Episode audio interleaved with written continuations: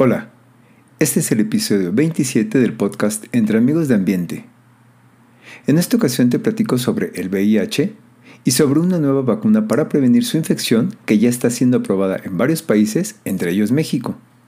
Esta vacuna ofrece esperanza, ya que es la primera candidata a vacuna para el VIH que llega a la fase 3.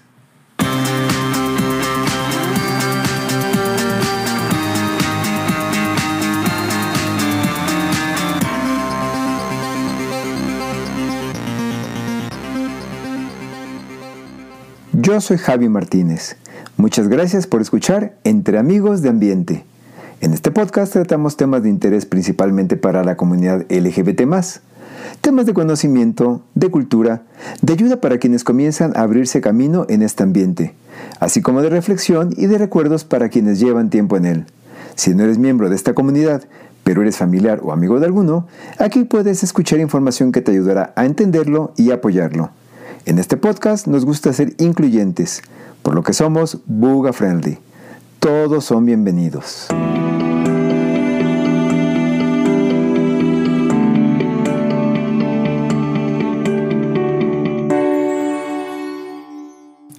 De acuerdo a la Organización Mundial de la Salud, han muerto por causa del VIH alrededor de 33 millones de personas desde que se identificaron los primeros casos de infecciones por el mismo a principios de los 80. El VIH entra en nuestro organismo a través del intercambio de fluidos corporales como la sangre, el semen o las secreciones vaginales de una persona infectada. Sin embargo, no se transmite por la saliva. El VIH se puede contraer si se tiene relaciones sexuales anales con alguien que tiene el VIH sin usar protección, como condones o medicamentos para tratar o prevenir la infección por el VIH. Las relaciones sexuales anales son el tipo de actividad sexual de mayor riesgo para contraer o transmitir el VIH. Ser el integrante receptivo de la pareja, es decir, el pasivo, es más riesgoso que ser el insertivo o activo. En esta práctica, el pasivo tiene un alto riesgo de contraer el VIH porque la mucosa que recubre el recto es delgada y puede permitir la entrada del VIH al cuerpo durante las relaciones sexuales anales. El activo también tiene riesgo porque el VIH puede entrar al cuerpo por el orificio que se encuentra en la punta del pene, es decir, la uretra, por el prepucio si el pene no está circuncidado, o por pequeños cortes, rasguños o llagas abiertas en cualquier parte del pene. También se puede contraer el VIH si se tienen relaciones sexuales vaginales con alguien que tiene el VIH sin usar protección, como condones o medicamentos para tratar o prevenir la infección por el VIH. Las relaciones sexuales vaginales implican menor riesgo de contraer el VIH que las anales receptivas. Cualquiera de los integrantes de la pareja puede contraer el VIH durante las relaciones sexuales vaginales. La mayoría de las mujeres que contraen el VIH lo contraen a través de las relaciones sexuales vaginales. El VIH puede entrar al cuerpo de la mujer durante las relaciones sexuales vaginales a través de las membranas mucosas que recubren la vagina y el cuello uterino. Los hombres también lo pueden contraer durante las relaciones sexuales vaginales. La razón es que las secreciones vaginales y la sangre pueden tener el virus. Los hombres lo contraen a través de la uretra, el prepucio, si no está circuncidado, o por pequeños cortes, rasguños o llagas abiertas en cualquier parte del pene. También se tiene alto riesgo de contraer el VIH si se comparten agujas, jeringas u otros implementos para la inyección de drogas con alguien que tiene el VIH por lo que nunca se deben compartir agujas u otros implementos para inyectarse drogas, hormonas, esteroides o silicona, debido a que las agujas, jeringas y otros implementos para la inyección usados podrían tener sangre de otra persona, y la sangre puede transmitir el VIH. Las personas que se inyectan drogas además están en riesgo de contraer el VIH y otras enfermedades de transmisión sexual porque pueden tener comportamientos sexuales de riesgo como relaciones sexuales sin protección. Si compartes agujas, jeringas u otros implementos para la inyección de drogas, también estás en riesgo de contraer hepatitis B, hepatitis C y otras infecciones. Aunque menor, también existe el riesgo de contraer el VIH a través de las relaciones sexuales orales. Las relaciones sexuales orales implican poner la boca en el pene, la vagina o el ano de la otra persona. Los factores que podrían afectar este riesgo incluyen la eyaculación en la boca cuando se tienen úlceras bucales, sangrado en las encías o llagas genitales, y la presencia de otras enfermedades de transmisión sexual.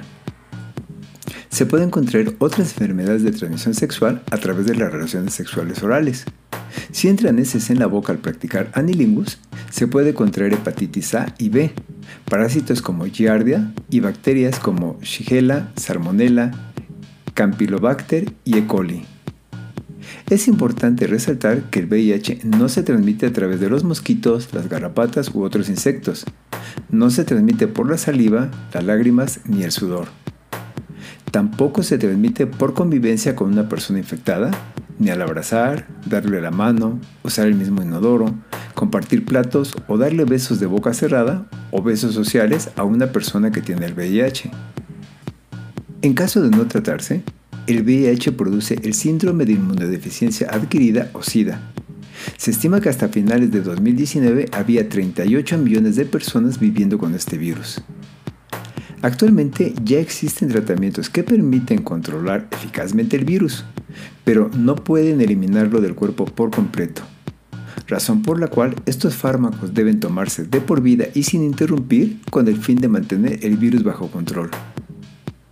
Una persona cuya carga viral se ha vuelto indetectable, es decir, que la cantidad de virus en su sangre es tan pequeña que ya no puede ser detectado por una prueba, y se ha mantenido así por seis meses continuos o más, no transmite el virus a través del sexo. Por otra parte, también existen tratamientos preventivos que reducen el riesgo de ser contagiado por el VIH denominados PrEP, que significa profilaxis de preexposición.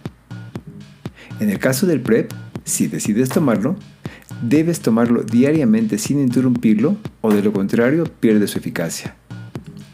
En el caso de los tratamientos para controlar el virus cuando ya ha sido infectado, estos también deben tomarse diariamente sin interrumpirlos.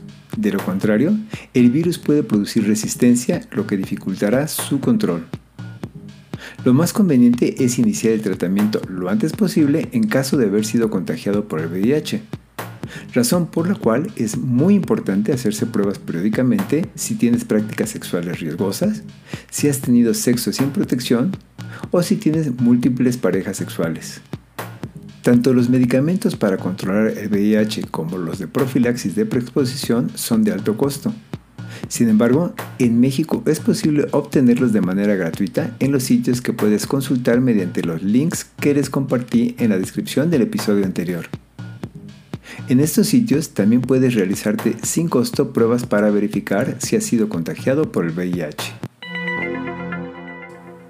Por otra parte, en noviembre de 2020 inició la fase 3 de ensayos clínicos de una nueva vacuna contra el VIH, desarrollada por la farmacéutica Jensen en colaboración con los Institutos Nacionales de Salud de Estados Unidos, misma que se realiza en México, Estados Unidos, Perú, Argentina, Brasil, España, Italia y Polonia con la participación de 3.800 voluntarios. En México participan en esta prueba la Clínica Especializada Condesa en la Ciudad de México, el Hospital Civil Fray Antonio Alcalde de Guadalajara, Jalisco, y la Unidad de Atención Médica e Investigación en Salud de Mérida, Yucatán, por lo que la prueba en nuestro país se realizará con voluntarios de estas tres ciudades. Los voluntarios deben ser hombres que tienen relaciones sexuales con hombres o personas trans que tienen relaciones sexuales con hombres o personas trans, que tengan entre 18 y 60 años, que no estén infectados con el VIH y que no tomen el PrEP. El reclutamiento de voluntarios comenzó a finales de noviembre de 2020. Al momento, se ha reclutado alrededor de la mitad de los voluntarios para participar en la prueba. Si te interesa obtener más información sobre el reclutamiento de voluntarios, puedes enviar un mensaje al correo mosaicocdmx.gmail.com. Los voluntarios tendrán que someterse a vigilancia durante un año. Recibirán un total de 6 inyecciones como parte del estudio y deberían ir a la clínica que les corresponda alrededor de 14 veces. A la mitad de los participantes en la prueba se les suministrará la vacuna y a la otra mitad un placebo. Obviamente los voluntarios no sabrán cuál se les aplicó. La vacuna es de tipo mosaico, es decir, que se administran diferentes componentes de la vacuna en diferentes momentos, por lo que se requiere de más de una aplicación. La vacuna emplea un vector de adenovirus, un virus de resfriado común diseñado genéticamente para ser inofensivo. El estudio tiene una relación aproximada de 3 años. Durante el primero se aplicarán 4 dosis. Las dos primeras incluyen el vector de adenovirus 26 con sus proteínas y las últimas dos aplicaciones, además, tienen un refuerzo con proteínas de la envoltura del VIH. El vector AD5 que se usó en las anteriores vacunas candidatas, como la del laboratorio Merck a inicios del 2000, es un virus que en algunas poblaciones presenta una alta prevalencia de anticuerpos, lo que inhibe la eficacia de la vacuna. Por lo que al usar un vector diferente, el AD26, los investigadores sugieren que habrá mejor respuesta, anticuerpos neutralizantes de amplio espectro. El VIH utiliza la proteína de la envoltura GP120 para unirse a su receptor en el organismo humano, la molécula CD4 en linfocitos y otras células. Un proceso más complejo de lo que ocurre con el virus SARS-CoV-2 de COVID-19, que utiliza la proteína Spike para unirse a las células humanas por medio del receptor AC2. Pero en el VIH, las proteínas de la envoltura tienen regiones muy variables que no ha sido fácil neutralizar.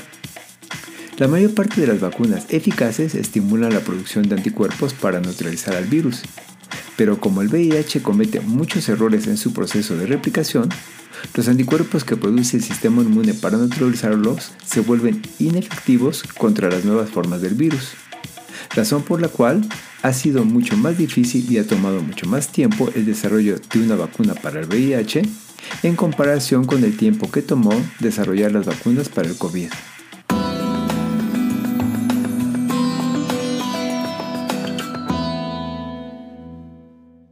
Esta vacuna ofrece esperanza, ya que en 40 años que lleva la epidemia del VIH, esta es la primera candidata a vacuna que llega a fase 3. Sin embargo, aún debemos ser cautelosos y pacientes, pues los resultados de este ensayo se tendrán hasta el 2024. También debemos de tener en cuenta que esta vacuna es para prevenir la infección del VIH, no para curarlo.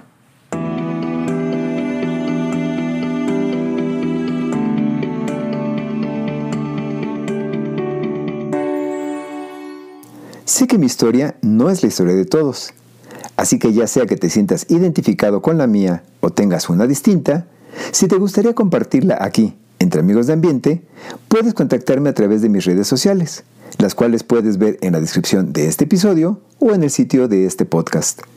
También puedes enviarme un mensaje si quieres darme tu opinión acerca de este episodio o sugerirme algún tema del que te gustaría que tratemos.